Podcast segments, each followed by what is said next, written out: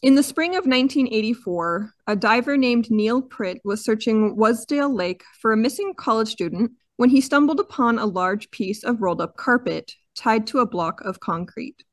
Inside the carpet was the perfectly preserved body of an entirely different woman, a woman who had never been reported missing. Her name was Margaret Hogg.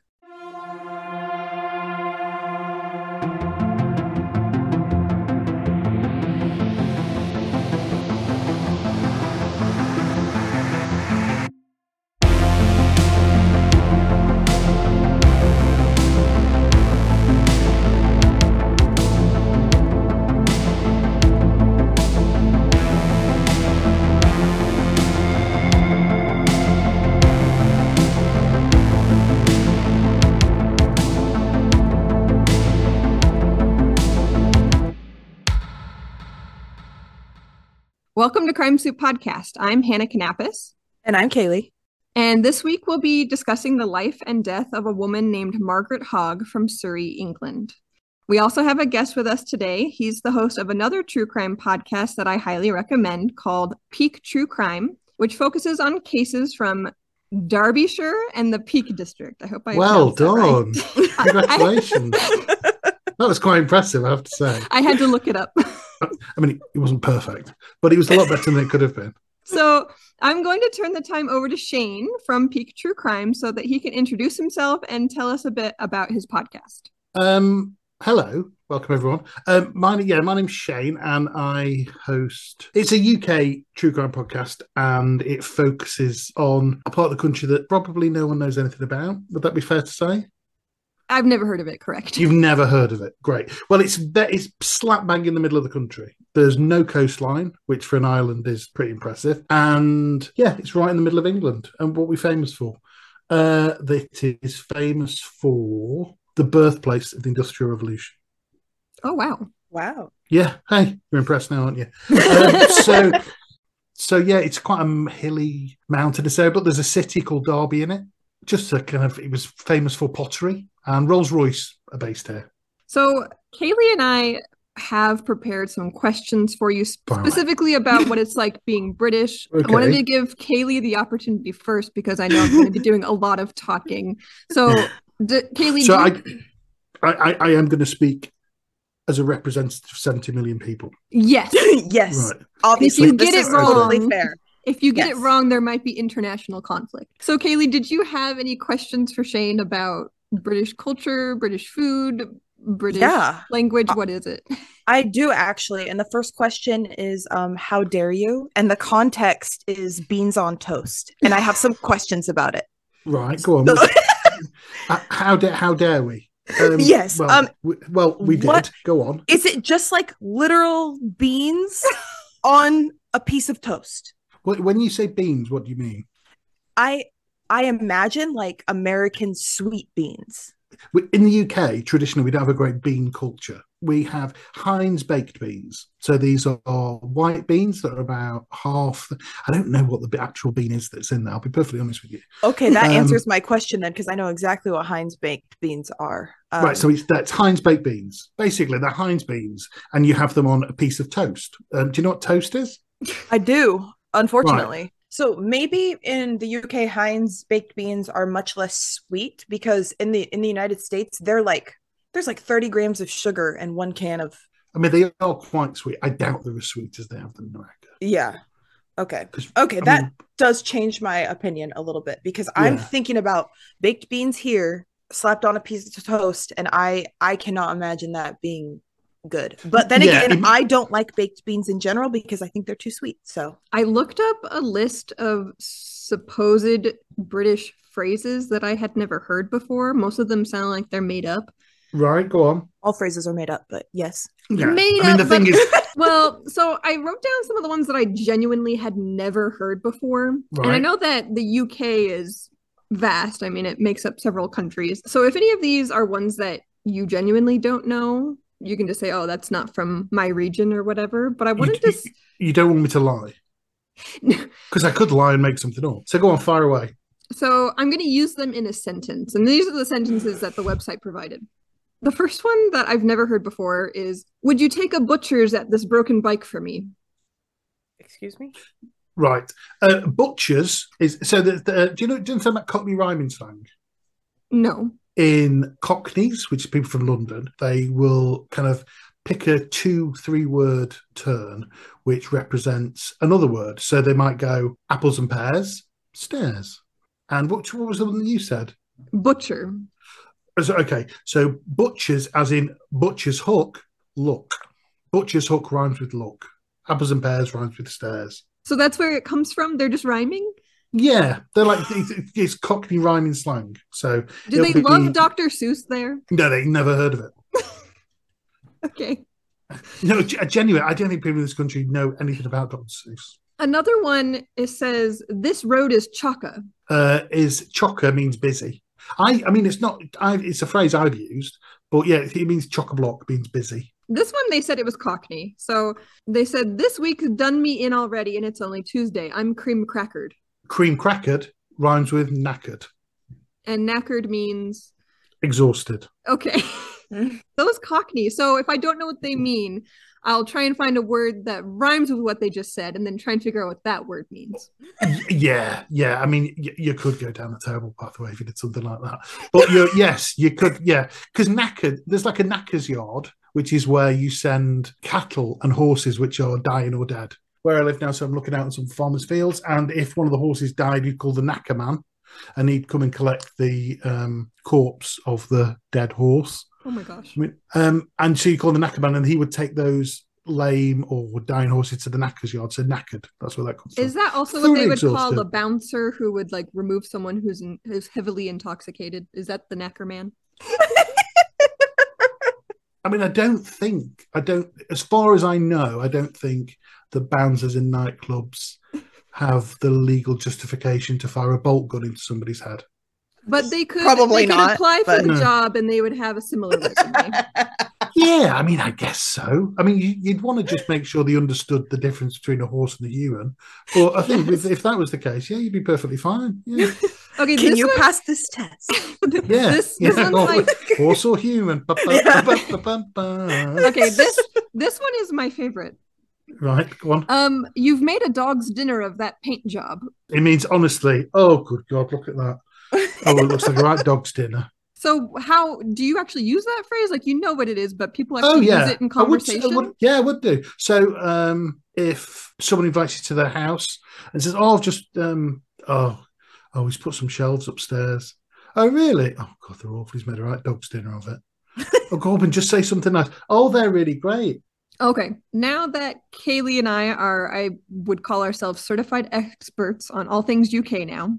Definitely, definitely. We're gonna get ourselves definitely. killed. Got, Kaylee and I are gonna go to the UK one day, and we're gonna get ourselves killed. I don't think you. I don't think you have any problems at all. I think on your on your way to the bean shop, you'll uh, go. You to the what? bean shop, my duck. see, see, as a woman, you could get away with it. But yeah, no, I think you'd be absolutely fine. I can see there being no problems at all. So now that we're experts, uh, we're going to dive into a story that I had never heard before. And it's the story of a woman named Margaret Hogg. So let's talk a little bit about Margaret. So, Margaret was working as a flight attendant for Air Europe when she met her future husband, a man named Peter, who was an air pilot 19 years older than her. Now, I couldn't find Margaret or Peter's exact birthdays anywhere, um, but she would have been about 24 years old when she married Peter, who would have been about 43 years old. And they got married on November 11th, 1963. Right off the bat, uh, I always kind of see a red flag whenever there's a big age gap in marital relationships. What do you guys think? After reading this outline, I I looked at like a couple of different peer-reviewed studies, and I can link them or I can just tell you what they are. And the uh, the five different peer reviewed studies that I read reference something called low relationship power, and it's prominent in relationships where there's a large age gap. And like saying this out loud, like I think everybody just knows kind of inherently because we recognize it. And the low relationship power can be due to like life experience, money, social influence. Peter was an airline pilot, and Margaret was a flight attendant. There's obviously a large power dynamic there just within their like careers. And and that's not inherently problematic. I don't think that's inherently problematic. But add in their age age difference, and for sure there's an, an indication of low relationship power in Margaret's case without knowing anything else, just with those very straightforward facts. I would automatically assume Margaret has low relationship power. The bit that struck me was the fact that there is this power dynamic that he is an airline pilot and she's an air stewardess there's that thing is that you know what first attracted you to a successful airline pilot? Well it's the fact that he's a successful airline pilot. So we don't actually know very much about their marriage meaning like i really don't know hardly anything. And what little we do know is all from peter's accounts because as we'll discuss later margaret wasn't around anymore to give us her version of events. I have one more question. Yeah. Was peter married before? I don't have any indication of it I didn't see anything that he'd been yeah. married before. Okay. Yeah. So it sounds like he was kind of an older bachelor whenever he married this much younger stewardess, which also could be another red flag. It depends. Well, I can imagine from his point of view, he thought he was getting this glamorous young air hostess who was nearly a quarter of a century younger than it. Mm-hmm. And he had an expectation of how she was going to behave when she was married. So According to Peter Hogg, his wife began having an extramarital affair around 1973 after they'd been married for 10 years. Margaret's lover was an American bank executive named Graham Ryan, and their affair lasted for three years. Margaret and Graham were not discreet about their affair and actually spent the entire week prior to her disappearance together at a cottage in Dorset.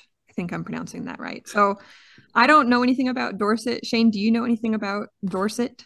It's incredibly pretty and it's kind of rolling countryside, thatched cottages. It's probably about a couple of hours from London, but it's on the it's on the south coast of England. I mean, so do you know it's where a lot of wealthy people retire to? Gotcha. Okay. Okay, so it makes mm. sense that two lovers would run away to Dorset for. Oh yeah, no, it's a very, it's a very kind of you know you could find yourself a beautiful little thatched cottage, and there'd be like an old English pub next door, and you could. Oh no, it's no, it's ideal kind of place for a romantic break.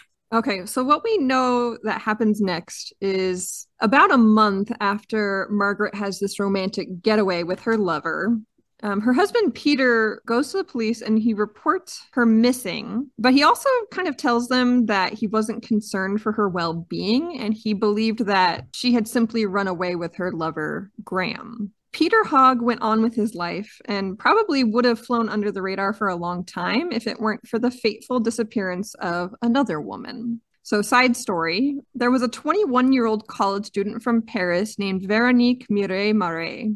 In July of 1983, a 21 year old college student named Veronique was staying at the Wasdale Youth Hostel in the Lake District and was last seen leaving a local pub headed toward a lake called Wastwater.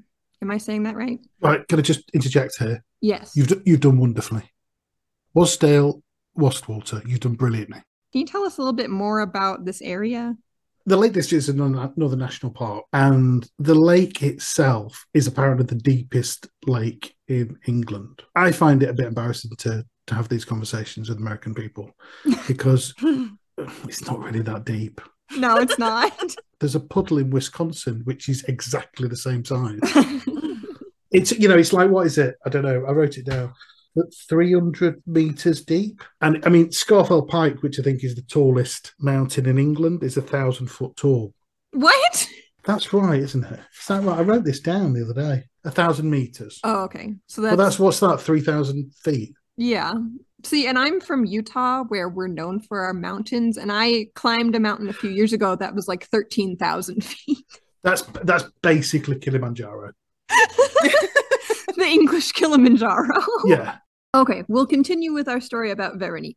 After Veronique goes missing, police search this four mile long lake of Wastwater, but they can't find any trace of her. Seven months later, in February of 1984, an amateur diver named Neil Pritt was exploring Wasdale Lake when he stumbled upon a large piece of rolled up carpet anchored with a heavy concrete block about 110 feet below the surface. Pritt called the police, and several divers dragged the bundle of carpet ashore. When they opened it, they were shocked to find that it wasn't missing college student Veronique, but an obviously middle aged woman whose body had been perfectly preserved like wax. Wastwater Lake um, is very cold, almost always hovering around 44 degrees Fahrenheit or 7 degrees Celsius, and it contains fresh water, which is a near perfect environment for preventing decay. Apparently, I was reading something about it, and they said that it was so cold that her makeup had still been preserved. Under Oh the my water. God. What? That's Yeah. crazy. But they, um, but apparently, this thing was knocking around at the bottom of the lake for ages, and people just moving it. Well, because how long after was this? So she went missing in in 73 and now this is 1984. So like Yeah. 10 years. She'd been in the lake for about 10 years. Yeah, So they pull her ashore and her body is perfectly preserved. What they find is that her body is half naked. It's bound into a fetal position with electrical cables, and her head has a dry cleaning bag over it. On her finger was a plain gold wedding band with an inscription that read Margaret 111163 Peter, which seems like a key piece of evidence. yeah. You don't have to be Poirot for that one, do you? this is a case that even I could solve, and I have no clue. so, a woman named Jillian Seddon very quickly contacted police after these details were published in the newspapers because Mrs. Seddon had been Peter and Margaret Hoggs's former housekeeper, and she knew that November 11th, 1963 was their wedding date. So on March 4th, 1984, Peter Hogg was arrested and he was charged with his wife's murder. At his trial, Peter pled not guilty and argued that he killed Margaret in self defense. According to Peter, the couple was engaged in mutual violence when he, quote unquote, accidentally strangled his wife. Damn, I hate it when that happens, personally. Honestly, you know what happens more often than you think. I'm on like my fifth husband already. Yeah, They just have such weak necks. it takes five minutes to strangle someone to death. yeah. Yes. It's it's not the kind of thing you go. You can't oh. accidentally do it. Well, no, because I was look. I looked at some. There was some, like some newspaper reports from the time, and he says how I strangled her until she went quiet. Well, no, I think she would have gone quiet I- and then passed Yeah. out, Yeah. and then another four and a half minutes later, she would have died. yeah. I think you're recounting your evidence wrong, my guy. Like well, you know what it made me think of, Kaylee? Hmm. Do you remember our episode on Sarah Stern? Yeah. Shane, so we did an episode about a 19 year old girl who was murdered by her best friend, who was also, I think, a 19 or 20 year old young man.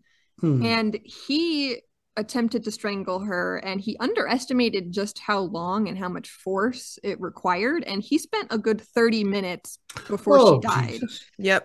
Yeah. So it's not like accidental and straightforward. takes a long time to do it, especially if you're not doing it right, I guess. Not that I would know. You would No, have to no, you would have to do it with intention. Like you would have to your intent would have to be to kill them because Like even if I gave Peter the benefit of the doubt in like accidentally strangling Margaret and she was attacking him and he was trying to prevent her from attacking him, he would still have to strangle her more than what was absolutely necessary to make her stop Yeah, in order to yeah, kill her.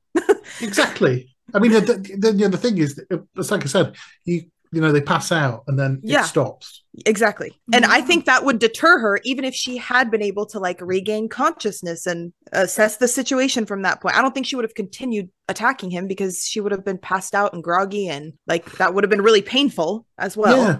Well, even the language he uses, because uh, the trial he said he, she came at him like a tiger. It's like, what? Yeah.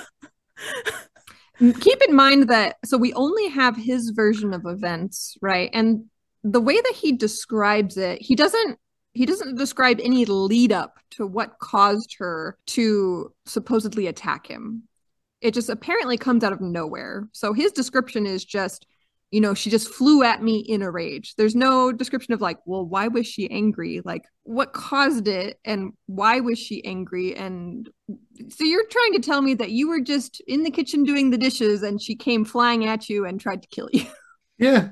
It seems like he had more motive to be angry than she did. She just got back from a romantic getaway with her lover, with her Yeah, banker boyfriend. Because he, says something like, oh, when she walked in at lunchtime, the row began. Hogg described how Margaret came at him like a tiger, scratching, punching, and kicking. I just lost control and grabbed her throat with both my hands and squeezed until she stopped screaming. He said, All right. I quickly realized I had to get rid of her body. Oh my gosh. Very quickly, actually. Um, Yeah. I- yeah, I did Hold think on. about I did think about the police, but only fleetingly. Okay, let's let's talk Okay, about this. Peter. So, I want to talk about what he does next. So, like we just described, he says his wife just flew at him basically in a ra- rage, was kicking and scratching him and hitting him. So, he grabs her by the throat, accidentally kills her, but he says it's Hmm. basically in self-defense. According to his statements at trial, Peter claims that his wife started it and that her strangulation was accidental. After realizing that Margaret was dead, he allegedly rolled up her body in the carpet and drove her out to Wastwater the next night, so a day later. He then transported her body out to the middle of the lake in an inflatable rowboat and tipped her body over the side, weighted with a concrete block. Okay. Okay. I know he's trying to say this was accidental, but I don't know who the fuck has an inflatable rowboat. Just like maybe maybe people do. I don't know. But in Well, my mind, I don't have an inflatable rowboat and I live by water. Like I Do you know what? Do you know what? If you were my wife, I'd feel safe. She's not prepared to commit murder. do you know what? If she's if she's not going to get the stuff in advance, I don't think she'll bother. But do you know what? I because I, I was looking into this, and he he drove. He created an alibi for himself for the night. Now it's pretty good going. He, you know, twelve years or whatever before he got caught. But he drove to his son's school, presumably with her in the boot. the trunk. And yes, for our American listeners. yeah. So he stuck her in the trunk and drove to his son's school, which is in Taunton, which is hours away, and then said, "Oh yes, um, I'll I'll I'll, I'll take you home to London tomorrow, to down to Surrey tomorrow. So uh, yes, I'll just go and stay in a hotel overnight." Checked into a hotel, then drove all the way up to the Lake District, which is like, I mean, it must be about five hours, and apparently picked up the concrete on the way. But he already had the inflatable rowboat. Yeah, Okay, do we think that this was planned in advance? That's my question God, for both yeah. of you. Yes. absolutely. Okay, what makes you think believe that. like how far in advance? at least a couple months um at least as long as he knew about as long as he knew about margaret leaving with uh what's his name gary Graham. graham sorry as long as he knew about margaret leaving with graham i think he was planning it i think he thought it would be a perfect time so whenever he knew about margaret leaving is when i think he started to plan it personally because it it's just lines up too perfectly. Um, he could just say that she ran away with Graham, and and he had all of this time between her coming back and her being gone a couple days after she supposedly came back to be like, well, I guess she just left me for real this time. Yeah, because apparently she talked about it a lot. Because he goes on about, oh, she threatened to leave all the time, but she never did. I mean, I wonder how much of an option she had to leave. I don't know. Yeah, that's what I don't understand. If she's having this long-term affair, why is she staying? Is she benefiting from the Well, relationship with Peter somehow still? They're both Like, well off though, right? You said that Graham was this wealthy bank executive. Maybe he just didn't want to marry her. Well, he had a family, didn't he? Oh, is that what it was? I, I don't know how premeditated it was, but I don't think it was the idea that it's a crime of passion. And oh, you know what? If she wasn't just such a, I wouldn't have killed her. That doesn't really call a lot of ice, I don't think. So let's talk about what happens next. so, as mentioned previously, Wastwater is the deepest lake in England, but only in certain parts. So, Peter most likely chose this particular lake in hopes that his wife's body would never be recovered. So, that definitely shows planning right there, Hmm. Well, he went to school in Keswick. which is and that's the not Lake too far away, right? It's an, an hour's walk away. So, he was like, I know a place. Yeah. Um, Do you know, oh, there's that lake nearby. It's just not deep enough. Oh, God. I could find one that was just a bit deeper. So Peter most likely chose this lake in hopes that his wife's body would never be recovered, but as fate would have it, he missed the deepest part of the lake by only a few yards. So Margaret, bad luck. Margaret's body settled on a ledge that was at only 110 feet deep, which even an amateur diver could have found. Margaret's body could have sunk all the way down, and this is where I wrote it down. So the deepest part is 258 feet in which case she probably wouldn't have been found No.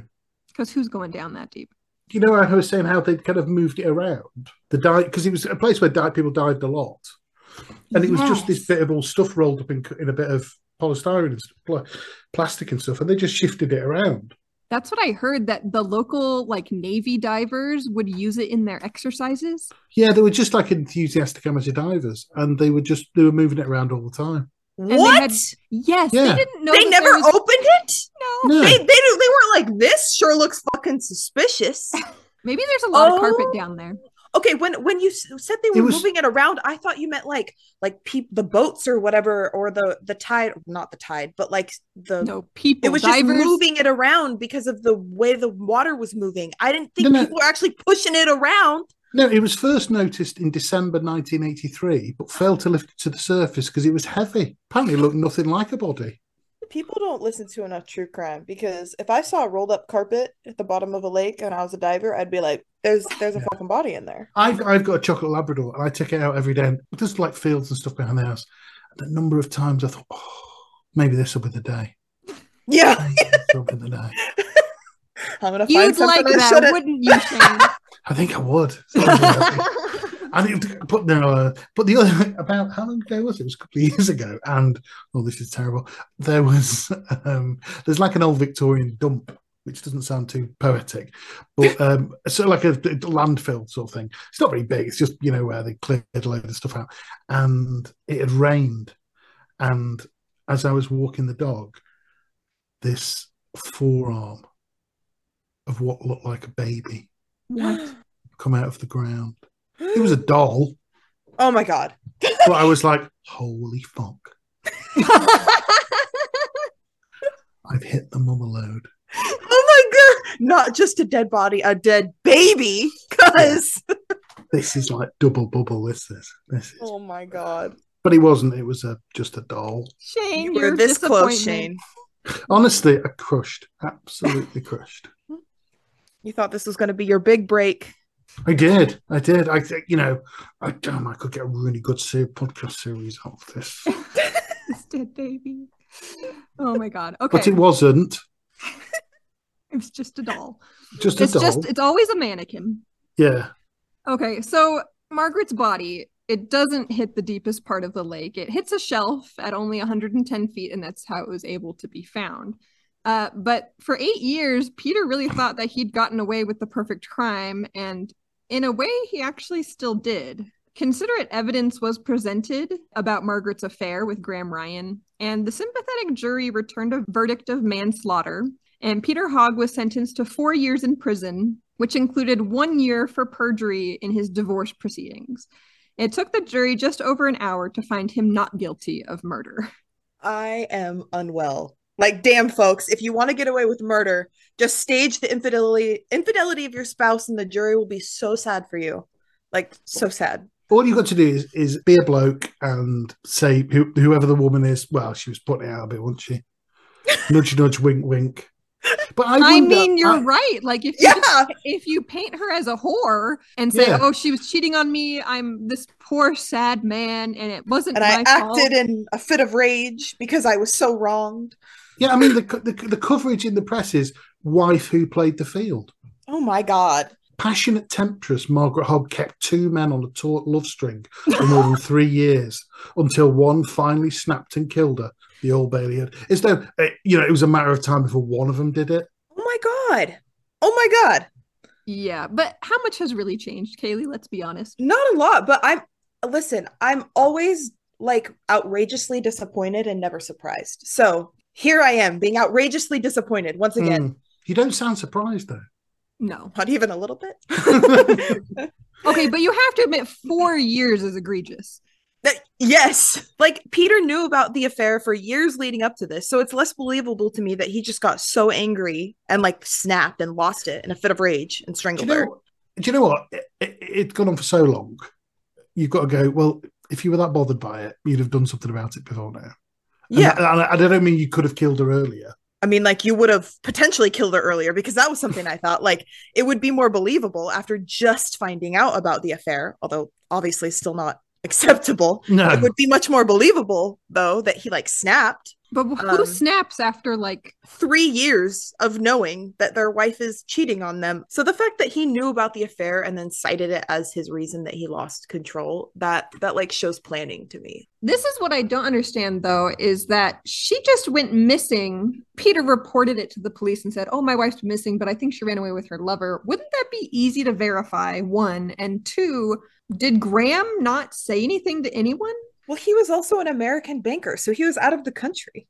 But Right? your like years long girlfriend or lover just stops returning your phone calls after you have a really romantic getaway. Like, What is it gonna do? Call Peter? Be like, yo, where's Well, my you- you- girlfriend? It's nonsense. It's it's like I just find it. You know, you go. These are different times, don't you? And you hope that things change. this poor woman. It just seems like I couldn't find any information about her, her family. It doesn't look like anyone really was looking for her after she disappeared. Uh, I, I found some information courtesy of the papers. Oh, She was attractive, buxom, and had a reputation for promiscuity that stretched back to her teenage years. So, I mean, that's painted a really Damn. objective and sympathetic um, image of the of the victim, isn't it? Yeah. oh. She's gonna buxom. slut her whole damn life. Yeah, even as a teenager. Yeah. Like even if she was, she didn't deserve to die. What the hell? No, no, and that's that's what that's what gets me about it. That's what gets me about the entire thing. Hate it.